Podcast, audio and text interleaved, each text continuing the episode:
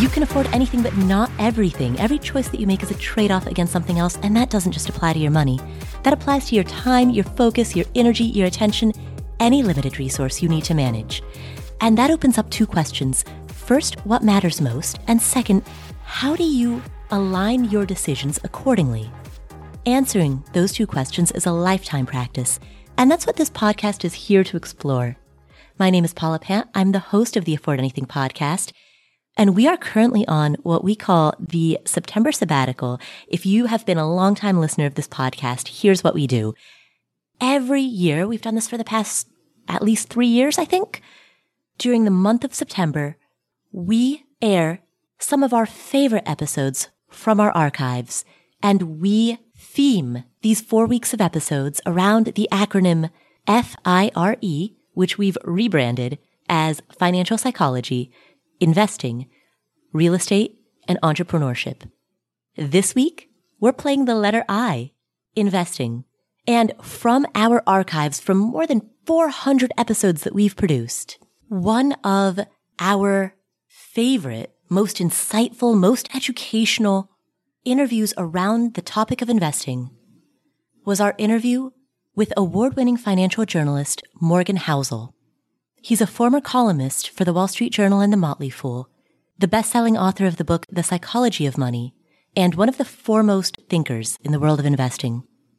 In this interview, we discuss how to develop self-awareness around cognitive biases. We talk about saving like a pessimist and investing like an optimist.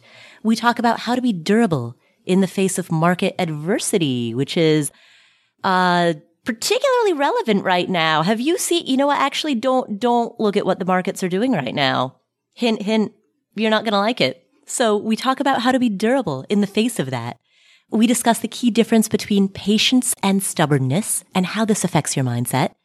We talk about expectation management and we discuss a very difficult lesson, the death of a friend and what that taught Morgan about risk.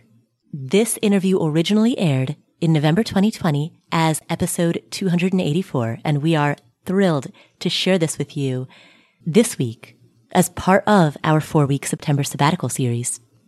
Also, before we dive in, in case you didn't hear the announcement, I am in the cast of a movie that's on Netflix. That's kind of a surreal thing to say, but uh, I'm in this movie on Netflix so are many other people in the financial independence space.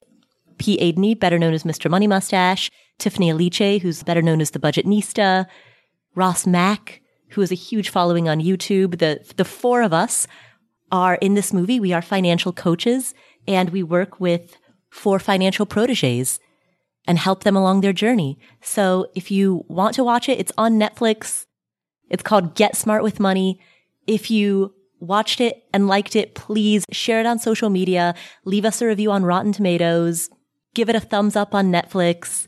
We're super excited to be able to spread the message of making smart financial decisions and to bring that to a platform like Netflix.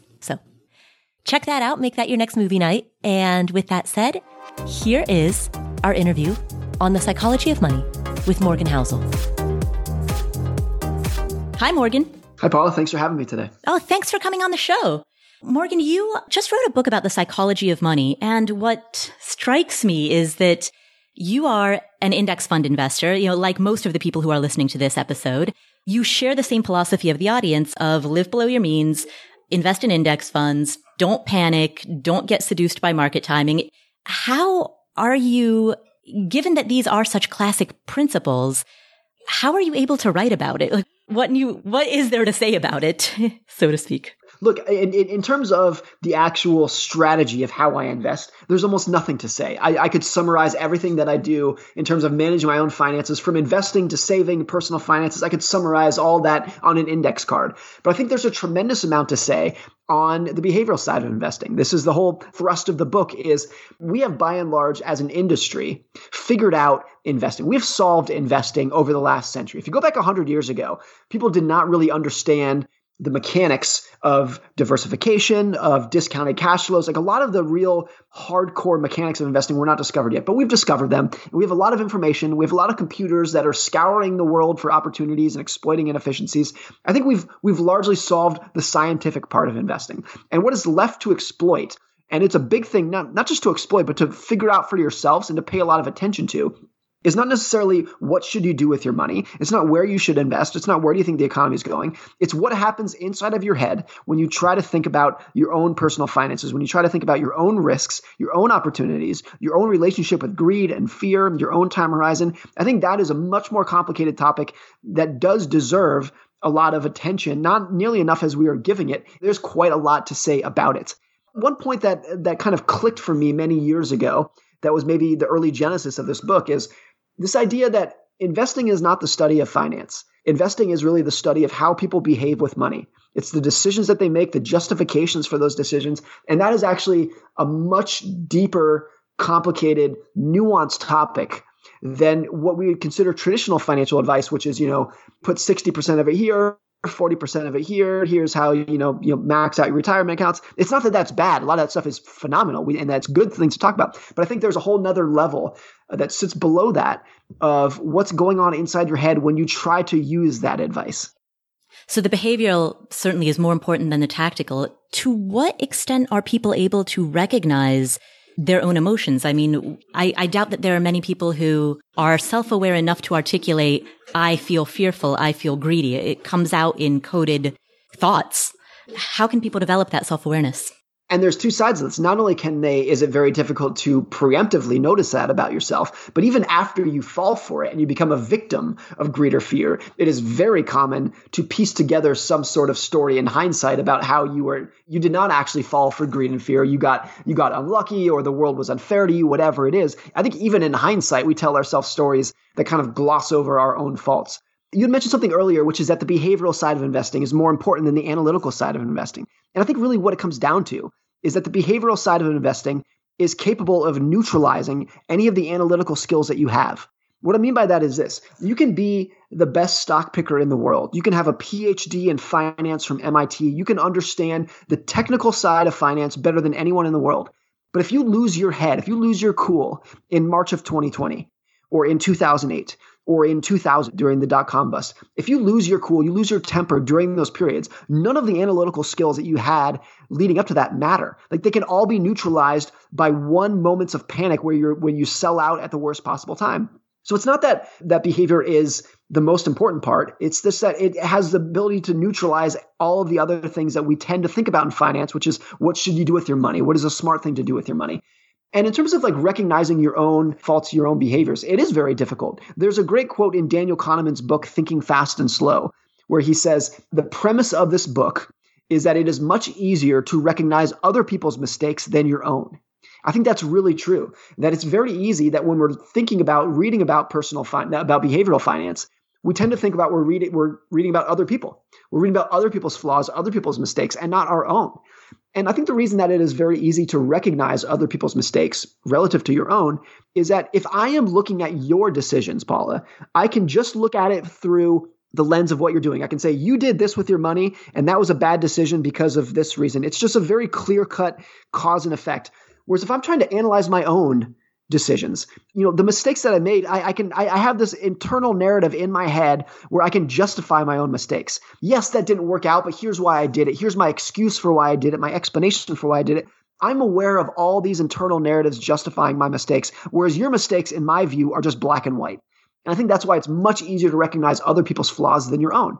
People are very good at telling themselves stories to justify their own errors. And I think they have to be because if you just accept all of your own errors for what they are, it's hard to get out of bed in the morning realizing how flawed you are and how and how capable you are of making bad decisions. People have to have this sense of irrational optimism in their head about who they are and the decisions that they make in order to go about their day. So it is very difficult. But one related topic to this that I think people can put some more effort into is, you know, one common question that comes up with behavioral finance is how can I fix my mistakes? How can I overcome my biases? How can I fix my flaws?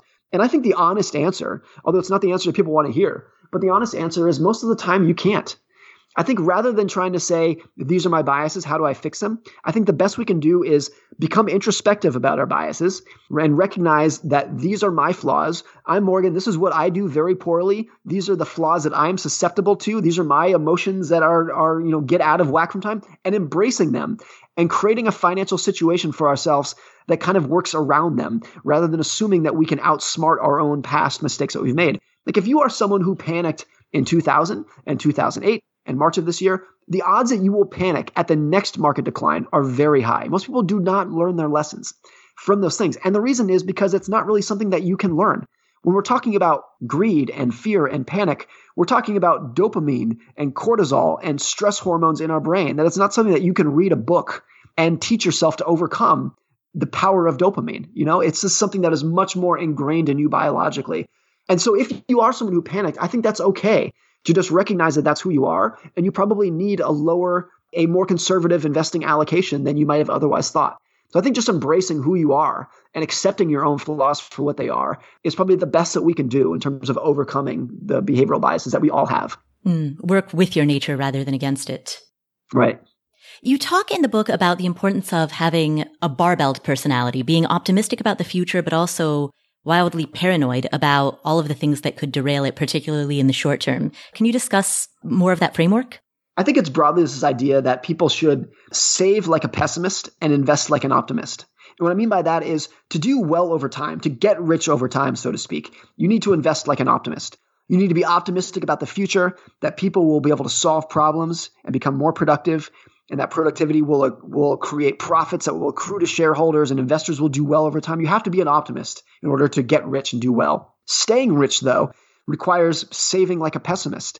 You have to realize that history is a constant chain of disappointments and setbacks and breakages and disasters and recessions and bear markets and pandemics constantly.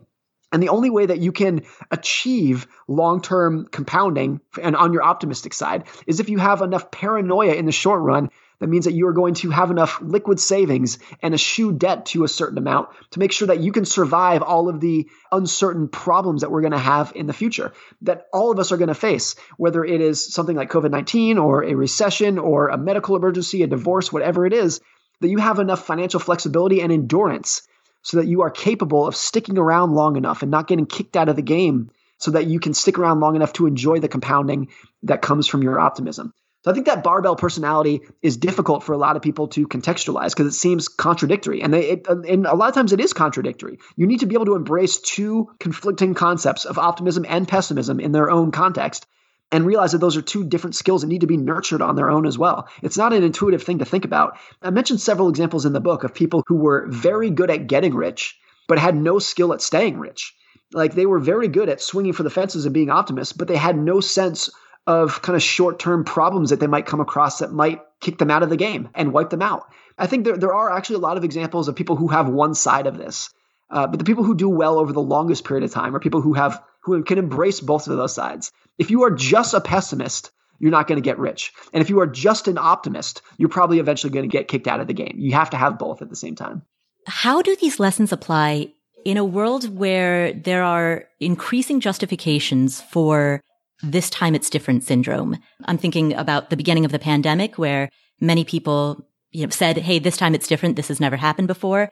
I'm thinking about even the emergence of crypto where people are saying, you know what? things are different now. The future is not going to be the same as the past. This is a disruptor. Why would you assume that history will continue? I think what's what's most important about this topic is that there actually are a lot of things over time in which history is different and things do change. It's hard to know which is which in real time. I mean, all of history, I think, is the study of how things changed and how things were surprising. That's what all of history, history is the study of changes and surprises. If history was just a bunch of predictable events, it wouldn't be very exciting. But it's exciting because there are things like major world wars that people didn't see coming and huge technological breakthroughs that people didn't see coming. So it's always very difficult to see when it is different this time. I mean, some examples of this If you look at the long history of recessions in the United States, going back to just after the Civil War, it used to be that in the 1800s and early 1900s, we would have a recession about every two years on average in the United States. A pretty high frequency of recessions. The economy was rarely growing for more than 12 or 24 months before it would slip back again. That started to change uh, around the 1920s and really took off after World War II, where the frequency of recessions became much shorter the gap between recessions became much longer. And if you look at that over time, something very clearly changed over the last hundred years that has made the frequency of recessions much different now than it is then. So, look, should we be able to say today that it is different this time relative to the history of, of recessions 100 years ago? Yes, it is different this time. Uh, so some things do change. One other example in the S&P 500, the index did not include financial stocks until the 1970s. So if we are looking at a very long history of US stocks, like it's not apples and apples to compare the index today to what it was in the 1960s or the 1950s. And technology, of course, is a much greater share today than it was even 10 years ago, to say nothing of 40 or 50 years ago. So things do change. I think what's important is realizing and paying more attention, paying special emphasis to the things that do not change over time. There's this great quote from Jeff Bezos where he says, It is impossible to imagine a world where Amazon customers say that they don't want low prices or fast shipping. That will never be the case. It is always going to be the case that people want low prices and fast shipping. So Amazon, this is I'm paraphrasing Jeff Bezos here, can put a tremendous amount of effort into those things in terms of keeping shipping fast and prices low and selection high because you cannot imagine the world where that will ever be different. So once you find something that you know is going to be an enduring part of our future, you can afford to put a lot of effort into that. But you have to realize that there are a lot of other things in the world that do change over time. And it's I guess it's this idea of strong beliefs weakly held, where you can have strong beliefs about things, but you have to be able to realize that things are going to change over the course of our lives in a way that's going to require that you kind of reset your framework of how you think the world works and be a little bit more flexible in your views and your outlooks. With regard to strong opinions weakly held, a lot of this really comes back to self awareness. How do you recognize the difference between knowing when to adjust your framework based on the reality around you versus simply bending with the wind? If there were an easy answer to that, we would all be so much better off. I think the honest answer, although it sounds kind of flippant, is hindsight is the only time that you know when the world really did change versus you just need a little bit of patience. I think one way to frame this too is a difference between patience and stubbornness. Patience is you're just giving yourself the amount of time needed for stock market returns to accrue to you, for a job or a relationship to work out. Some things require patience in order to do well. That's a whole like long-term thinking requires that. But stubbornness is when the world has changed and you just don't want to accept it when you know you are investing in a company that is going bankrupt and patience isn't going to do you any good this company's done. When you're in a relationship where patience and sticking out isn't going to work it's just it's just fundamentally not working anymore. So there are things where that's the case. I just don't know if there's actually a good way like what is a good heuristic to tell which is which other than hindsight? I'm really not sure. But i think that problem the difference between patience and stubbornness is the cause of a lot of problems and opportunities in the world and so that that's the reason why it's so difficult like if there were an easy answer to that then there wouldn't be so much opportunity in the world. I mean, think about just something like Tesla, which from the day that company was founded, and certainly since the day it went public, it has been so easy to criticize what they were doing and their financials and the reckless behavior of Elon Musk, et cetera, et cetera. Every single day of its existence, it's been easy to criticize. And the stock is up, I don't know how many hundreds of fold since it went public. And now it's actually turning into a real business where they're actually selling lots of cars and making money on it. Like it's turning into a real thing. So it's always the case that what looks unsustainable is often just something that, you know, does not apply to past rules. The reason it looks so crazy and looks like it doesn't going to work is also the same thing that gives it a lot of opportunity to do well and to accrue a lot of profits over time. So I just don't think there's an easy answer to that question other than realizing that that fundamental framework is one of the most important things that we talk about in business and investing and, and the economy and a lot of other things in life. And when it comes to patience versus stubbornness, one sort of related concept is sunk costs. The distinction of, am I holding on to something because I'm attached to the sunk costs versus am I simply being patient and sticking with a plan, even when my, my momentary emotions are guiding me otherwise? You have a, a great quote in here where you talk about how sunk costs are like letting a stranger make the decisions about your life. Can you talk about how we can avoid sunk cost fallacy? It's a very difficult thing to avoid because everyone is is human. I mean, I fall for it maybe as much as as anyone else. One way to think about this is there's this quote from Daniel Kahneman that I love where he says, the correct lesson to take away from surprises is that the world is surprising.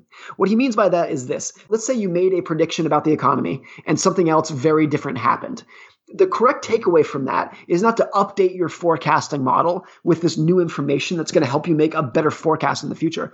His point was the correct takeaway from being surprised is that you need to prepare for future surprises. Rather than saying all the effort that you put into the past should be updated so you don't just letting go of that sunk cost.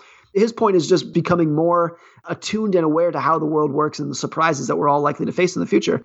I guess my sunk cost for this has been early in my career putting in a lot of effort into trying to be able to predict what happens next in the economy and the stock market and in financial markets and becoming much more humble almost to the point of not quite not fatalistic but just letting go with whatever's going to happen in the future realizing that i don't have any idea what the economy or the stock market is going to do next and that's actually okay because I just situate my finances for endurance. So whatever happens, I will hopefully be able to endure it and stick it out over the long run when results will accrue to me rather than you know you know being specifically tied to firm decisions and forecasts that I've made which I think in terms of just the decisions that we make is the source of a lot of of sunk costs. Is like you you made a prediction about what's going to happen next and if it doesn't come true you're so wedded to that decision and it's so hard to let go of it that you just cling to it and, and maybe that's a form of stubbornness versus i think the approach that i try to take is much more just let's try to be as durable as I can and see what happens so that I can stick it out over the long run. And that's when I think the odds of success will fall the most in my favor. We'll come back to this episode after this word from our sponsors. You know, spring is a good time for new beginnings. It's a great time for spring cleaning, for planning outdoor activities, and for going through your financial life to make sure that everything is in place that you need. Everything that you need is in place. And the thing about life insurance is that shopping for life insurance can be part of your financial planning for the year. And Policygenius is there to help with that. Policygenius has licensed award winning agents and technology. What does that mean? It means you can, in just a few clicks, compare quotes from top insurers.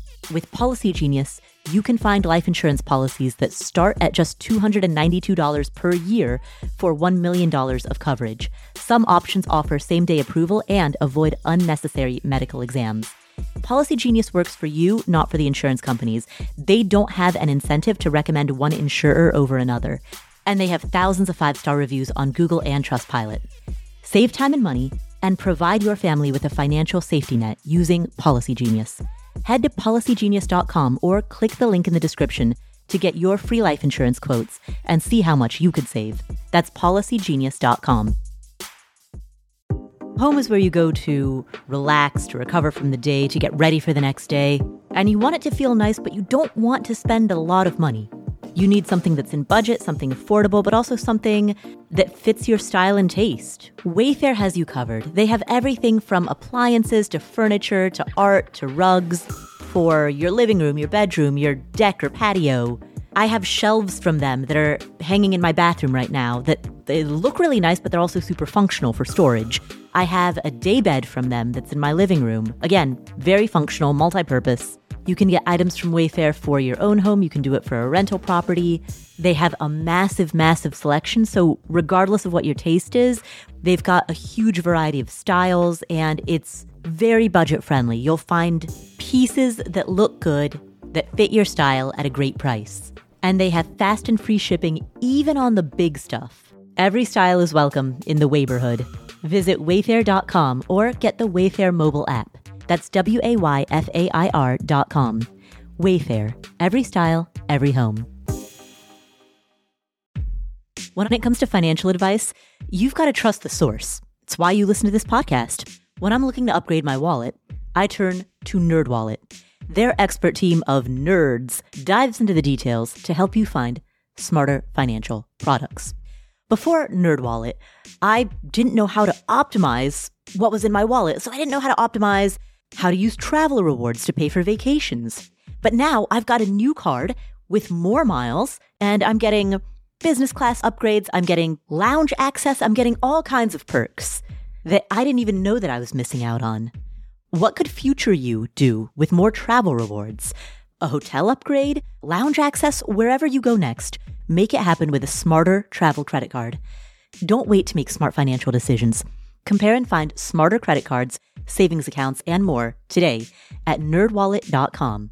Nerdwallet. Finance smarter. As with all cards, credit is subject to lender approval, and terms of each credit card issuer apply.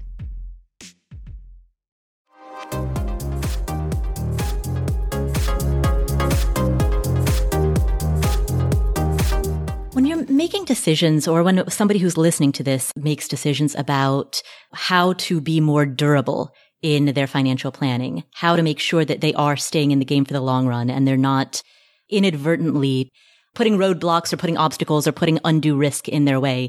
Given that there are unknown unknowns, how do you calibrate for that? How do you create adequate room for error such that you are durable but not overly pessimistic? I think first you have to realize that no amount of planning is going to protect you from everything. So I try to be durable with my finances, but look, if we get hit by a nuclear bomb, like I'm, you know, our, our finances are probably screwed as well. There's some extent where like you do have to live with risk in life, and you can't protect for everything. I do think that there is a, a big difference though between a forecast and an expectation.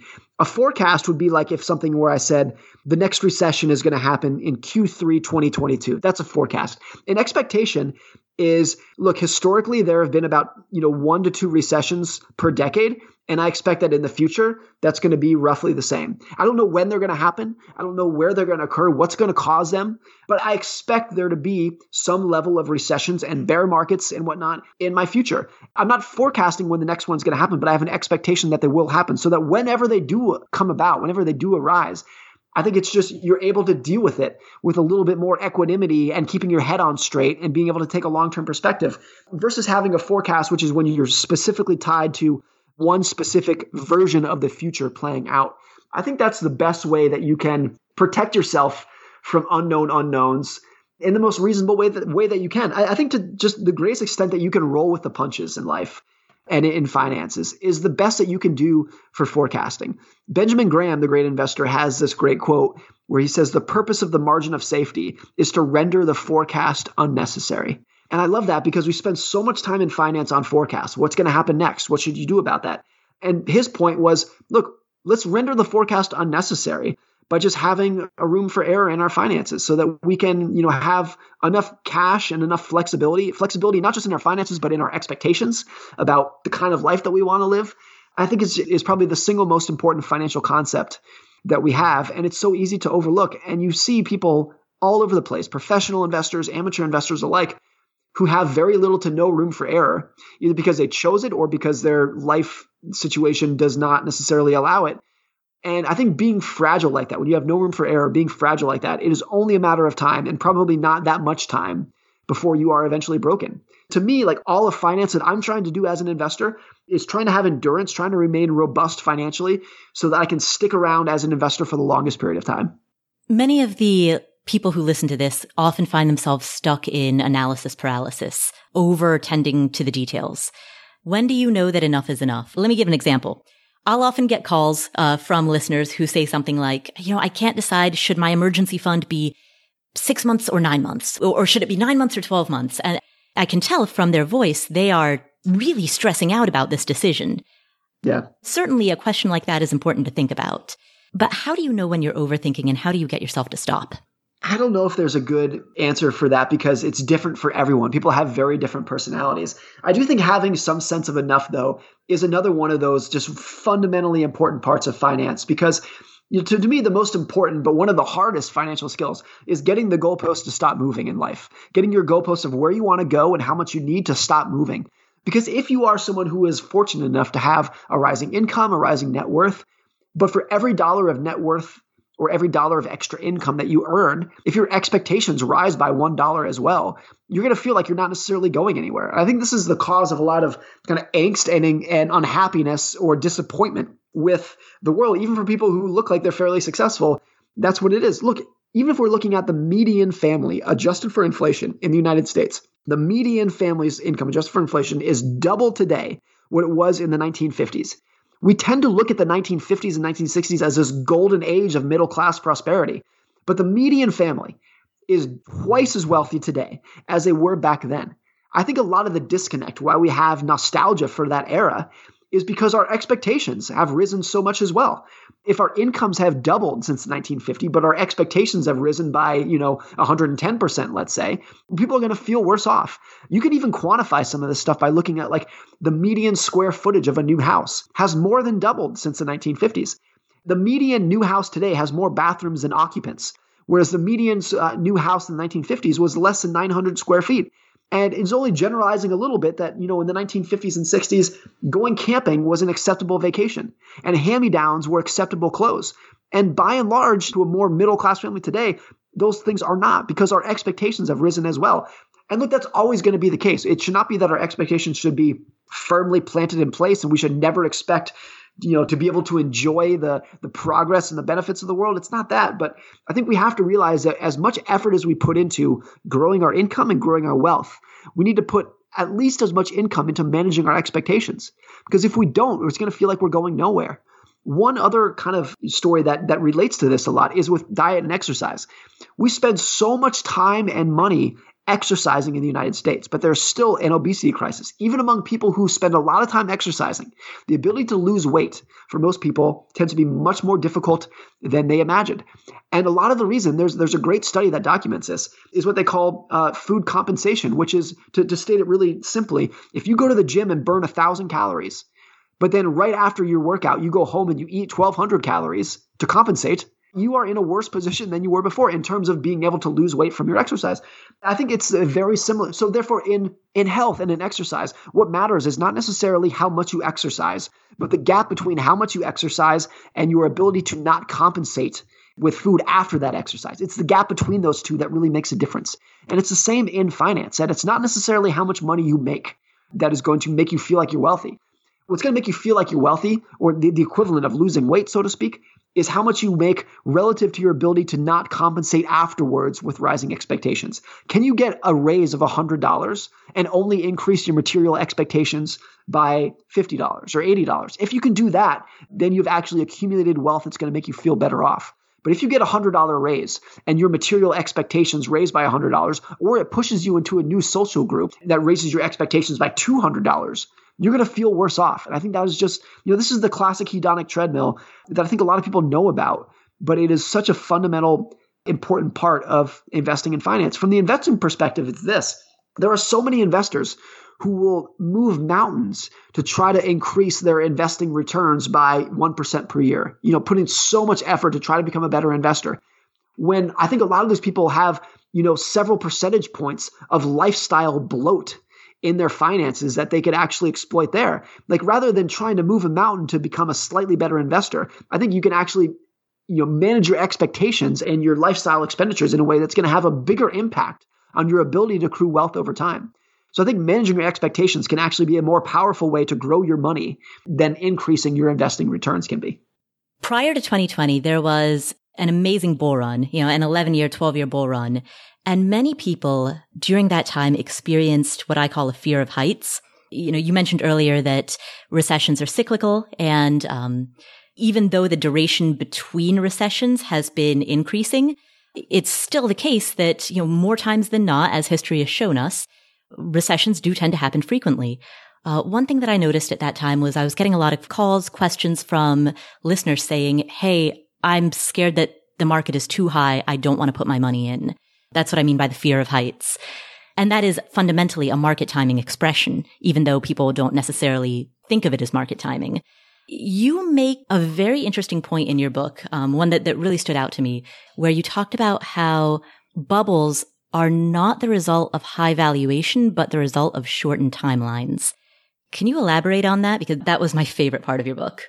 I think a lot of it is whenever there's a time investing, and this is actually true for a lot of fields, where your explanation for why something crazy is happening is, well, people are crazy, people are stupid. You should probably take a step back and say, look, by and large, that's probably not the case. Like big groups of people don't tend to do things that are really dumb and crazy, even if the outcome is really dumb and crazy. There's actually usually a more rational explanation for what's going on, even if the outcome looks really crazy. I think for bubbles, it is this if there is momentum in stocks, which just, you know, just means that stocks are moving in one direction, it is very rational for short-term traders to step in and try to exploit that momentum. Stocks are going up. Let's jump in for the next uh, the next day, the next week, the next month to exploit this momentum. That's a really rational thing to do. Once those short-term traders start jumping in, that's going to create more momentum. It's going to push prices up even more in a rational way because they're day traders.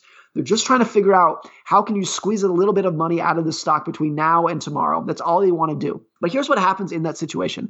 Once the prices of those stocks start rising, then you have long-term investors, people who are, you know, saving for their retirements, people like me and you, who might look at those rising stock prices and say, "Oh, maybe someone else knows something about Google stock that I don't. Maybe they know something about, you know, Cisco stock back in 1999 that I don't. The price is rising, it's catching my attention. Maybe I should buy it too."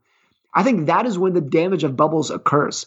Because look, when the bubble bursts, like it did in 2000 after for, with, dot com stocks, the day traders that were pushing the prices up to begin with, they're out. They're gone. They're just day traders. Once the fun is over, they they take their chips. They're out of there. They're gone. The bag holders, so to speak, are the long term investors who took their cues from those day traders and were left holding the bags. Like they were long term investors taking their cues from short term traders.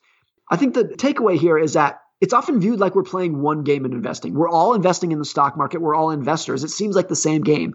But people actually play very different games in the stock market. There are day traders, there are high frequency traders, there are people who are investing for the next week, the next month. There are pension funds and endowments that are investing for the next century. We're all playing very different games, even if we're playing on the same field. And it is so important that you and everyone as an investor realize what game you are playing and make sure that you are only taking cues and taking for advice from people who are playing the same game. I mean, one place that this shows up a lot is if you're watching CNBC or Bloomberg Financial TV, and they'll have a guest on who says something like, you should buy Netflix stock or you should short Microsoft stock. The question for that is who is you? Who are you talking to? Is that advice for a 17 year old day trader? Is it for a 94 year old widow? Like who, like who is this advice for? People play very different games.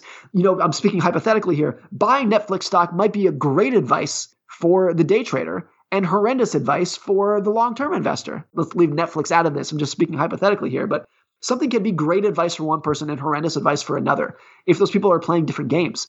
And I think it just requires more of us to spend more time, more effort figuring out what game we are playing and make sure that we are only reading about, taking advice from, and being influenced by people who understand our game and are playing the same game that we are. Mm. In the example that you just cited, of course, a person's timeline, the, the 17 year old day trader versus the 94 year old widow, that timeline would, would have a huge impact on the game that you're playing. What are some of the other factors that influence or determine which game you're playing? Yeah, I think a lot of it is really just your, your risk tolerance. What are you willing to endure to get the rewards that you're playing? Look, there are a lot of day traders uh, for whom a 1% loss would be terrible. That would be a catastrophic day. If you lost 1% as a day trader, like you you really messed up. You did something wrong there. If you're a long-term investor, a 1% loss in a given day is not something that you should you'll even need to check your brokerage account. It's nothing. It's that is the normal course of events that you should be able that you should be prepared to put up with. So I think just just figuring out what your risk tolerance is and what your goals are. If you're a day trader, your goal is to maximize your income today. Uh, as a long term investor, your goal has absolutely nothing to do with today. It's to maximize your income over the next 40 or 50 years.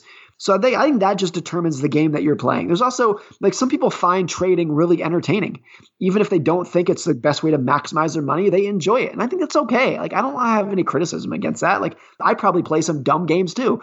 So I think it's okay to do that. I think figuring out the game you're playing is a better way to phrase that is just figure out what your goals are and figure out what, what, what your risk tolerance is and only taking your advice from people who have a similar risk tolerance and goals than you do is really critical. How important is diversification between different types of assets? Is that something that is overhyped or is it increasingly an important way to hedge for the average long-term buy and hold investor? To me, like the big point of diversification between assets is realizing that I'm going to own some assets that are capable of producing really high long term returns. And I want to own other assets that protect me from being thrown off course from those, those assets that will earn a long term return. So let's say I own stocks and bonds. The reason that I own bonds is to guard me from ever being forced to sell the stocks that I own. That's the sole purpose of the bonds that I have. The bonds are the airbag of the stocks that I own the amount of bonds that I would need to own is whatever I would need to ensure that in a job loss, in a recession, in a bear market, whatever it is for different people, that you are never forced out of the stocks that you do own. That's their sole purpose. I think just that kind of slight change in view about how you think about diversification is really important. And it's really important for bonds right now because for uh, the majority of the last 30 years, bonds produced really high returns bonds return produced higher returns than stocks in many of these situations in many of these in many of these periods. And i think uh, recognizing that that is the historical anomaly not the 0% returns that we're going to get from bonds today but the super high returns that is what it was historically rare. And realizing that the bonds you own today the purpose of owning that is not to earn a lot of income because you're not going to. It's not to earn big returns because you're not going to. The sole purpose is providing a cushion from being forced to sell your stocks but that cushion can have an enormous return over time. Like during the next recession, the next pandemic, the next bear market, whatever it is, if you are forced to sell your stocks after they've declined 30 or 40%, forced financially or forced psychologically out of them, that is a, a blow to your finances that you will probably never be able to recover from. Like that's going to be a catastrophic loss on your on your scorecard. So look, even if you're earning 0% in bonds today, if those bonds protect you from making a catastrophic mistake during the next bear market in stocks, then the actual return that you're earning on your bonds is actually really high. It's not a return that you're getting in interest payments or dividends. It's a return that you're getting in improving your behavior in a way that's going to allow you to let your stocks compound for the longest period of time. Mm. As you said that, everything that you said in my head, I was replacing the word bonds with emergency fund, and it, it, it all checks out too. It's all the same. Exactly. Yeah. The specific return on your emergency fund might be zero, but the real return in the context of your greater life is immeasurable. Yes. It's, I mean, it's so easy to look at a savings account today and say, I'm earning 20 basis points return on this account. That's nothing. But the actual return in terms of the options that it gives you, options in terms of flexibility, independence, or, you know, saving your behavior, the actual return that you're earning, that you're earning in kind, so to speak, is really high. It's just invisible. It just takes some effort to figure out what you're actually earning. We'll return to the show in just a moment. All right, so what are some of the next really big goals that you're saving for? Maybe you're saving for a down payment on a home. Maybe you're saving to buy your next car in cash or to at least make a pretty big down payment on your next car. Maybe you're saving for a kid's college fund or for your own college fund. Well, there's an app called Monarch that makes it easy to help you reach your financial goals. In fact, the Wall Street Journal named it the best app for growing your savings. Monarch is the top rated all in one personal finance app. It gives you a comprehensive view of all your accounts, investments, transactions, and more. Create custom budgets, track progress toward financial goals, and collaborate with your partner. And now get an extended 30-day free trial when you go to monarchmoney.com slash Paula. Monarch has a very simple, intuitive design they have loads of built in features that help you collaborate with your spouse or partner, with your financial advisor. You know, you can invite them to your account at no extra cost. They'll get their own login info and a joint view of all of your finances. You can customize it to look exactly like you want it to look like. You can customize the types of notifications that you get. You know, I've set mine up so that I only see the big ticket stuff. I personally don't want to see the little things. I just want to see big ticket items, so I've set up my notifications accordingly, but you can do it however you prefer. You can change the layout of your dashboard, you can make it your own, and Monarch will never sell your data to third parties or show you ads. After trying out Monarch for myself, I understand why it's the top rated personal finance app. And right now, listeners of this show will get an extended 30 day free trial when you go to monarchmoney.com slash Paula. That's M O N A R C H M O N E Y dot com slash Paula for your extended 30-day free trial. Are you just doing it all at your company and you're thinking there's got to be a better way to, to get this all done? Well, JustWorks makes it easier for you to start, run, and grow a business. Let me tell you how JustWorks can help your business. You see, great people are at the core of every business, and JustWorks can help you attract and retain top talent. So with JustWorks, you have access to medical, dental, and vision insurance and benefits, plus benefits that include wellness and mental health support, fertility and family building, even financial planning. And when you or your employees have a question about setting up benefits or paychecks, their team of experts is standing by 24 7 to help. JustWorks gives you these HR tools that comply with state payroll tax requirements, keep up with state labor laws, and access a variety of health insurance plans in any state, regardless of whether you and your team are working remotely or in person or hybrid, or some combination thereof. JustWorks makes it simple to hire and manage remote employees across all 50 states. It's a cloud based platform that allows managers and employees alike to quickly and securely access payroll, benefits, and other HR functionality. Learn more about JustWorks and how they can help you get more done by visiting justworks.com slash podcast. That's justworks.com slash podcast.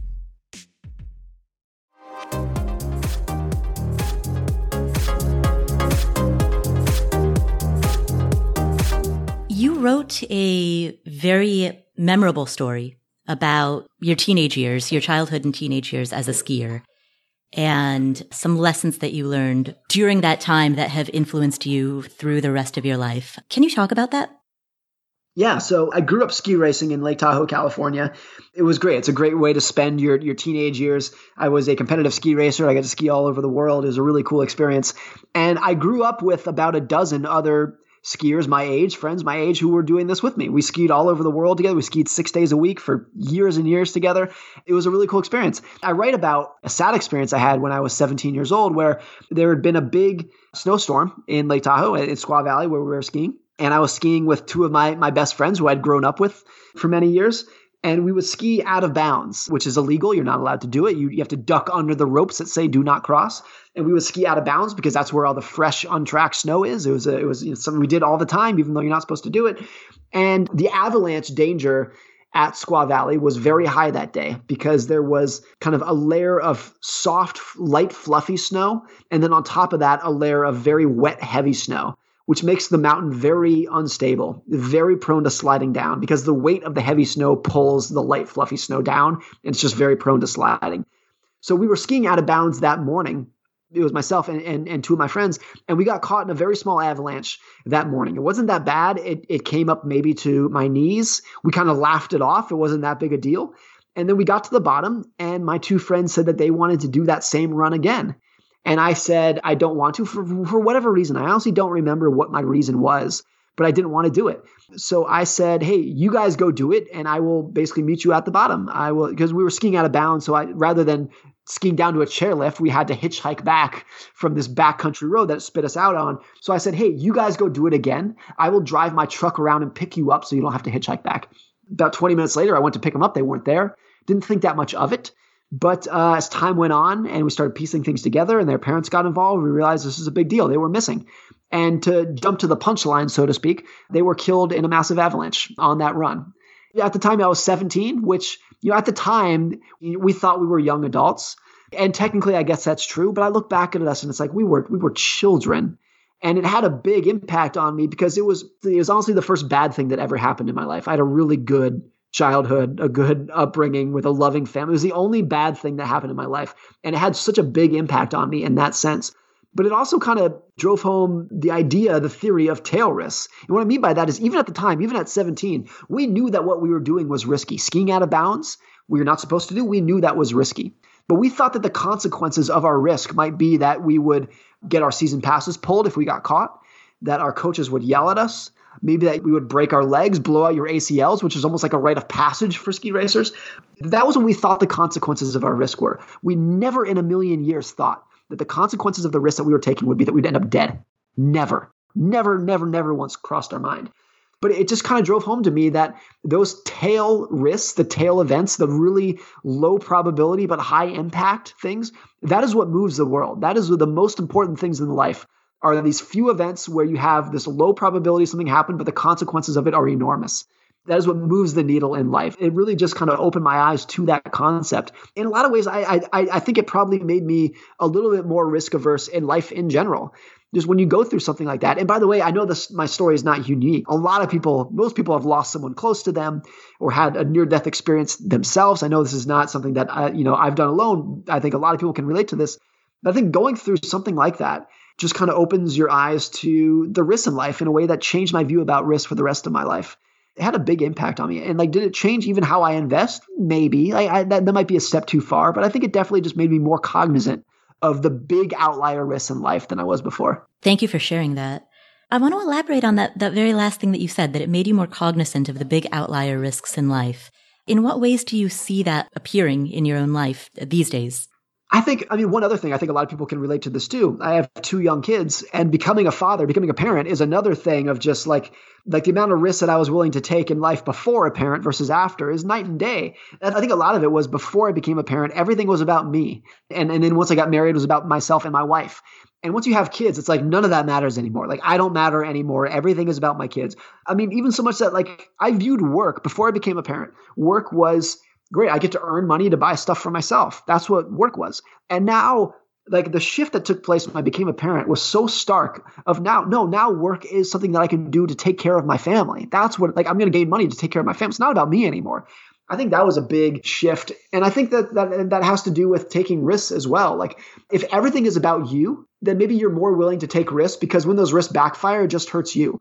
But now if I take a risk, it's going to impact my son, my daughter, my wife. That's a much bigger deal. And I'm, I'm willing to hurt myself a million times more than I would ever try to want to put them in danger. So maybe that's impacted how I think about financial risk now too, just because my view of what I'm doing all this for has shifted so much. I know you mentioned you keep a 12 month emergency fund. Yes. How does your desire to protect yourself and your family from risk, you know, now that there are more people who are affected by the decisions that you make.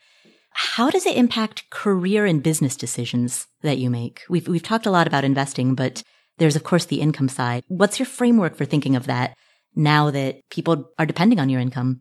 I mean, yeah, there's a there's a, a really personal side of this, which was I worked at the Motley Fool for about 10 years and I joined a firm called the Collaborative Fund 40 years ago.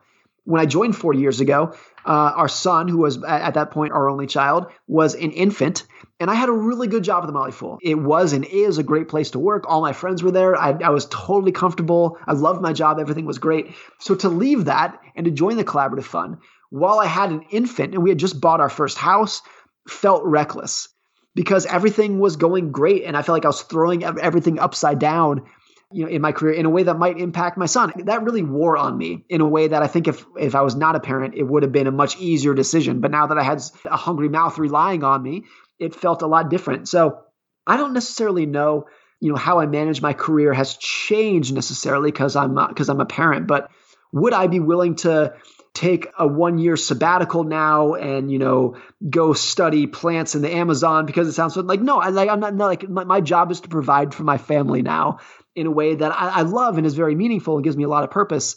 That's probably the, the big point now too. Is like it's not that I feel like I'm forced to take care of other people. It's like it's, it's my my sense of purpose has changed, and now my what I want to do is take care of of my family. And of course, this too is something that I think every parent can relate to, where it just becomes not about you anymore, but in a way that is not a negative at all. Like it, it gives you a lot of purpose that I think is very gratifying in life. What are your thoughts on the early retirement movement? What I'm really into is independence. Mm-hmm. And I think retiring, you know, as it's lumped into the, the fire movement, is something that's very different. And I, I think this, you know, this is not a, a unique take. A lot of people talk about this about you can become financially independent and still stay in your job if you like your job, you like what you're doing, you like the structure, you like your coworkers, etc. Or because you're financially independent, you can go find another job that maybe pays less, but you actually like doing to the extent that some people, and I, I, emphasize some, it's not all of them, but some people in the fire movement get the independence thing down and then they retire and they don't really have anything to fill their time, fill the void. That is something that I think is probably going to lead to a, less happy, less fulfilling, less enjoyable life than they had before, even when they were grinding away nine to five as a slave paycheck. I think sitting at home doing nothing while all of your friends and your peers are out working, you have nothing else to do, that's a problem filling that void with whatever it is, whether it's art at home or writing a book or finding another job, whatever it is, is the most critical aspect of it. But to me, like this is my my sole financial goal. And I think you and I spoke about this two years ago when you and I first talked. My whole financial goal, like the overarching goal is independence. I just want freedom. I, I just want to wake up every day and say to myself, I can do whatever I want today. That's my sole financial goal that I've been working towards. How do you know when you'll get there? I don't think I ever will. I'm not sure I ever will. It relies on not moving the goalposts. And there's a spectrum of independence as well. You don't have to be worth tens of millions of dollars to be independent. Even if someone who has a net worth of $5,000 is more independent than someone who, with a net worth of $500, because the $5,000 gives them independence to where if they lose their job, they'll probably be okay for the next month. Or if their car breaks down, they'll be able to like like having an uh, some level of independence. It all exists on a spectrum. So I'm higher on the spectrum than I was many years ago, but becoming okay with where you are on the spectrum is really important. And maybe it's going to be that I don't that I never feel 100% independent, but just getting closer towards a little bit less worry about what might happen in the world in the economy and my job and my career whatever it is that things are going to be okay for my family which is again is you know that's that's who I'm doing all this for that is what gives me a lasting level of happiness in terms of things that I do with my money that I really look forward to Thank you, Morgan. What are some of the key takeaways that we got from this conversation? Here are eight. Number one, work with your nature, not against it. We all have biases, we all have flaws, and it's difficult to overcome these natural tendencies. Morgan recommends that we focus less on quote unquote overcoming our biases and rather on working around them. I think the best we can do is become introspective about our biases and recognize that these are my flaws. I'm Morgan. This is what I do very poorly. These are the flaws that I'm susceptible to. These are my emotions that get out of whack from time and embracing them. If you've been investing for a while, you likely know what fears or actions you're susceptible to. Do you tend to panic when there's a downturn or do you get really excited about the opportunities that happen when there's a downturn and you tend to raid your emergency fund in order to buy stocks at a moment when they're very volatile. Figure out how you tend to react and then plan accordingly. Are you subject to optimism bias? Are you subject to the availability heuristic and recall bias? What biases tend to trip you up? Observe that so that you can plan around it. If you have not been in the market for very long, if you're a new investor, ask yourself, generally in life, what do you excel at? And what do you, quite frankly, do poorly? Uh, what are your own strengths and weaknesses? Start noticing your thoughts and reactions to events that occur, not, not just in the market, but in life and track them. Start observing yourself like an outside observer would, because self-knowledge is one of the most critical components to investing success. And so that is key takeaway number one. Work with your nature, not against it. Key takeaway number two. Save like a pessimist Invest Like an Optimist. In his book, Morgan talks about having a barbell personality, being both paranoid about everything that could go wrong and optimistic about everything that could go right. You need to both get rich and stay rich. You need short-term paranoia to survive all of the uncertain problems that may occur in the future. Bear markets, a pandemic, recessions, this type of short-term paranoia helps you maintain a healthy amount of savings that allows you to weather those storms. You also need long-term optimism, a belief that over time, industries will thrive, businesses will continue to solve problems, businesses will continue to become more productive and make a profit, and that you as an investor can participate in that. Many people are good at one or the other, but not both the people who do well over the longest period of time are people who can embrace both of those sides. If you are just a pessimist, you're not going to get rich. And if you are just an optimist, you're probably eventually going to get kicked out of the game. You have to have both at the same time. Pause for a moment to think about which side you lean towards. Do you tend to be more of an optimist or more of a pessimist? If you are a good saver, you're great at saving money, you're great at accumulating an emergency fund, but you're afraid to invest. You, you tend to be a little bit more anxious about investing. Recognize that and make a plan to learn more about investing so that you can become more comfortable with it and put more of your money in the market. Conversely, if you're one of those people who has no fear of the market and you have a tendency towards viewing the market as a high yield savings account, you have a tendency towards having such uh, optimism bias that you fail to keep a sufficient emergency fund and you fail to keep a margin of safety, if that is your natural tendency, then recognize that so that you can make sure that you establish a solid emergency fund for yourself. So that is key takeaway number two. Save like a pessimist. Invest like an optimist. Key takeaway number three. Differentiate between patience and stubbornness. The difference between being patient and being stubborn is crucial in the world of investing. Patience is you're just giving yourself the amount of time needed for stock market returns to accrue to you, for a job or a relationship to work out. Some things require patience in order to do well. That's a whole like long-term thinking requires that. But stubbornness is when the world has changed and you just don't want to accept it. Let's say, for example, that you invest a little bit of money in a startup and it seems promising, but you want to wait to see what happens before you invest more. In that example, you're being patient. Now, on the flip side, let's say that a company that you've invested in a lot already is going bankrupt and you're past the point of no return. You refuse to believe it. You refuse to pull your money out. You are locked in sunk cost fallacy. You can't let go. You're being stubborn. That's illustrative of the difference between patience and stubbornness, the difference between prudent caution versus magical thinking. Now, it can be incredibly difficult to figure out what a situation calls for. It can be very hard to know whether you are being patient or being stubborn, but you can try to recognize it within yourself, whether you're being patient or whether you're being stubborn by potentially by setting guidelines for yourself before you take an action.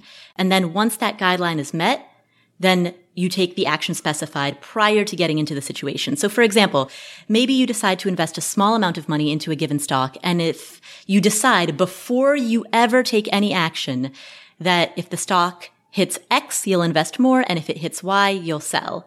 This might help you avoid stubbornness or avoid sunk cost fallacy. That I'm not saying to do that necessarily. I'm just saying that's one of many examples of how you can in advance put guidelines or guardrails in place that save you from yourself. As Morgan talks about, it's important to have strong opinions weakly held, be durable and flexible, be willing to see where things go and willing to cut your losses if your expectations do not match reality. As Morgan said, the odds of success will be more likely to fall in your favor if you are both durable and flexible, if you have strong opinions weakly held. So that is key takeaway number three. Differentiate between patience and stubbornness. Key takeaway number four.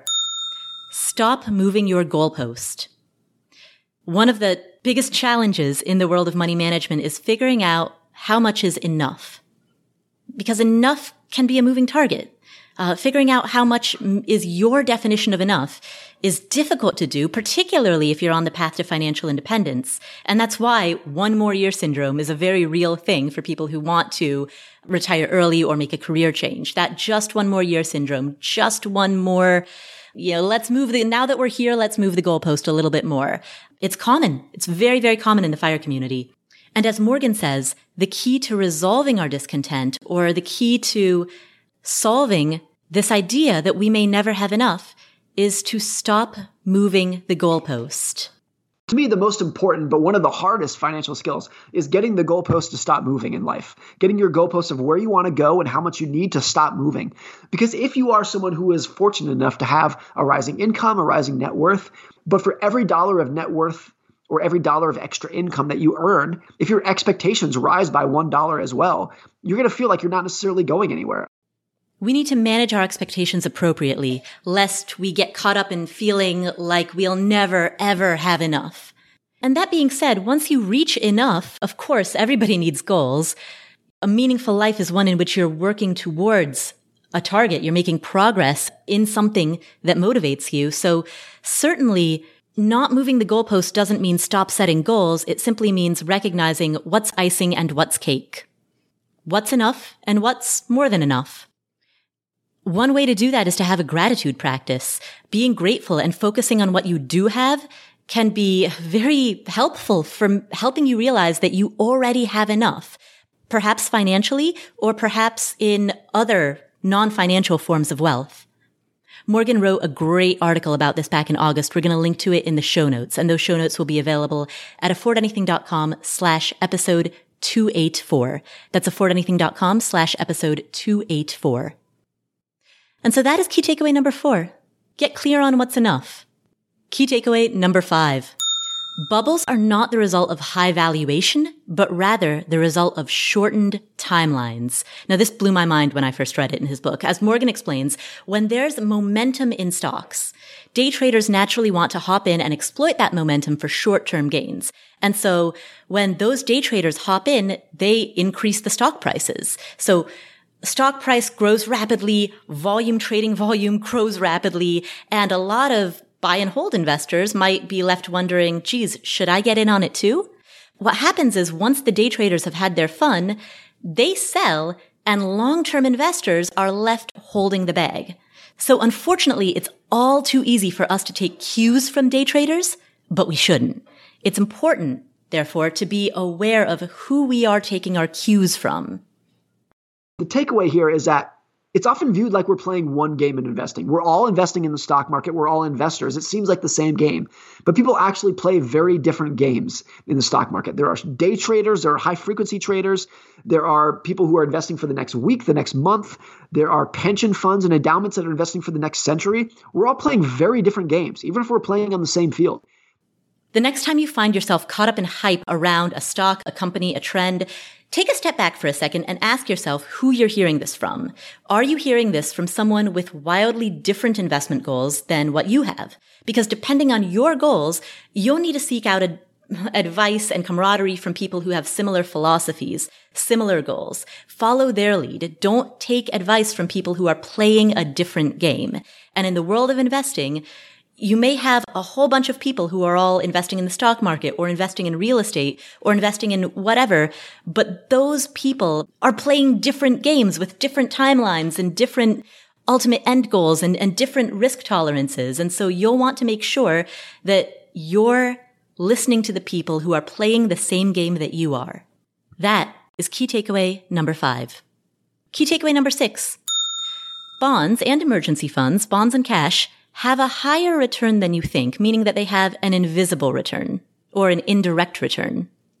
Many people are torn about how much cash they should hold or torn about asset allocation because they're afraid to hold too much of an asset that in their eyes doesn't produce good returns. It's not an amazing feeling when you realize that you have savings sitting in a savings account that's earning next to nothing.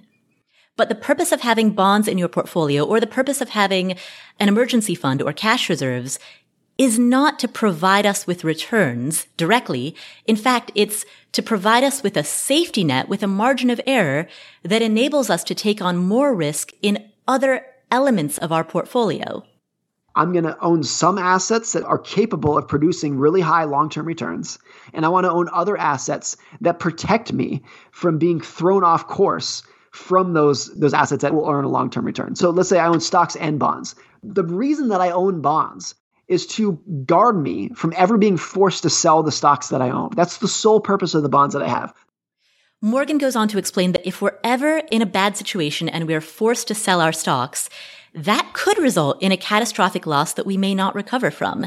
And so if having bonds or having cash protects us from having to sell stocks, then they factor into that high return. The same story is true with keeping an emergency fund or keeping cash reserves. That's why it's often referred to as an FU fund. Having cash gives you greater freedom and flexibility and choices. And that freedom and flexibility might not have a direct return in the form of the account that it's sitting in, but it has a huge invisible return in the fact that it gives you the flexibility to pursue opportunities. So you'll have choices as a result of having cash reserves that you wouldn't necessarily have if those savings didn't exist. And so if you feel poorly about the low interest rate on your savings account, don't, don't feel bad about it because you are getting a good return on it indirectly. You are getting a good invisible return in the freedom that it's giving you to pursue other opportunities and to be more aggressive in other elements of your portfolio. And so that is key takeaway number six, that bonds and cash have an invisible indirect return. Key takeaway number seven, don't get too attached to a forecast. When you get attached to a forecast, a financial forecast, you're getting attached to one specific reality that you project or forecast to occur in the future. but there are many possible ways that the future can unfold.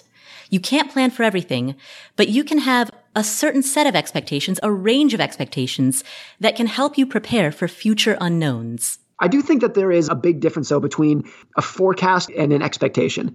A forecast would be like if something where I said the next recession is going to happen in Q3 2022. That's a forecast. An expectation is look, historically, there have been about one to two recessions per decade. And I expect that in the future, that's going to be roughly the same. I don't know when they're going to happen. I don't know where they're going to occur, what's going to cause them. But I expect there to be some level of recessions and bear markets and whatnot in my future. There's a famous quote that I absolutely love from the legendary investor Benjamin Graham that says, The purpose of the margin of safety is to render the forecast unnecessary. And so this ties in with what we were just talking about in the previous key takeaway, that the purpose of that margin of safety, the, those bonds or that cash, that emergency fund, is to render the forecast unnecessary. It's essentially another way of saying to provide flexibility, right? The purpose of the margin of safety is to render the forecast unnecessary. And if we are rendering forecasts unnecessarily, then by definition, we are not getting too attached to forecasts. We are substituting forecasts for a range of expectations and for probabilistic thinking. And that is a much more mentally flexible way to approach the way that we think about investments. And so that's key takeaway number seven. Don't get too attached to a forecast. Finally, key takeaway number eight. Tail risks, which are risks of low probability and high impact. Those tail risks move the world.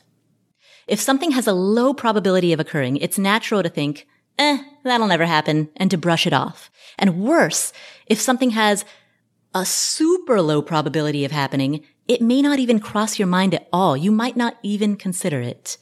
And unfortunately, that's how Morgan learned the lesson that he shared with us during the interview. Skiing out of bounds, we were not supposed to do. We knew that was risky. But we thought that the consequences of our risk might be that we would get our season passes pulled if we got caught, that our coaches would yell at us, maybe that we would break our legs, blow out your ACLs, which is almost like a rite of passage for ski racers. That was when we thought the consequences of our risk were. We never in a million years thought that the consequences of the risk that we were taking would be that we'd end up dead. Never. Risks that are low probability and low impact are not something to spend a whole lot of time on, but risks that are low probability and high impact, those need your attention. And of course, risks that are high probability, of course, also need your attention, but low probability, high impact, low probability, high magnitude, those tail risks deserve a lot of attention because it's natural to brush them off, but ultimately, those are the ones that make the biggest difference. Those are the ones that move the world. So recognize those tail risks and use this recognition of tail risk to give you another framework from which to make decisions and assess your risk tolerance. A previous guest on our podcast, Dr. Gleb Tsipursky, who is an expert in disaster avoidance, says, you know, you want to plan for extremes. You want to plan for both extremes. So it's easy to brush off tail risks, but it is unwise to do so. As you think about your investments, make sure you're thinking of tail risks as well. That is key takeaway number eight. Thank you so much for tuning in. Thank you for spending this time with us. If you enjoyed today's episode, please share it with a friend or a family member. That's the single most important way that you can spread the message of financial independence, smart investing, conscious thinking, deliberate thinking. That's the single most important way that you can spread the fire. So thank you for being part of this community. Make sure that you are subscribed to this podcast so that you don't miss any of our other awesome upcoming episodes. You can get the show notes, which is a summary of today's episode and all of our upcoming episodes. You can get those delivered to you by going to affordanything.com slash show notes. Thanks again for tuning in. My name is Paula Pant. This is the Afford Anything podcast, and I will catch you in the next episode.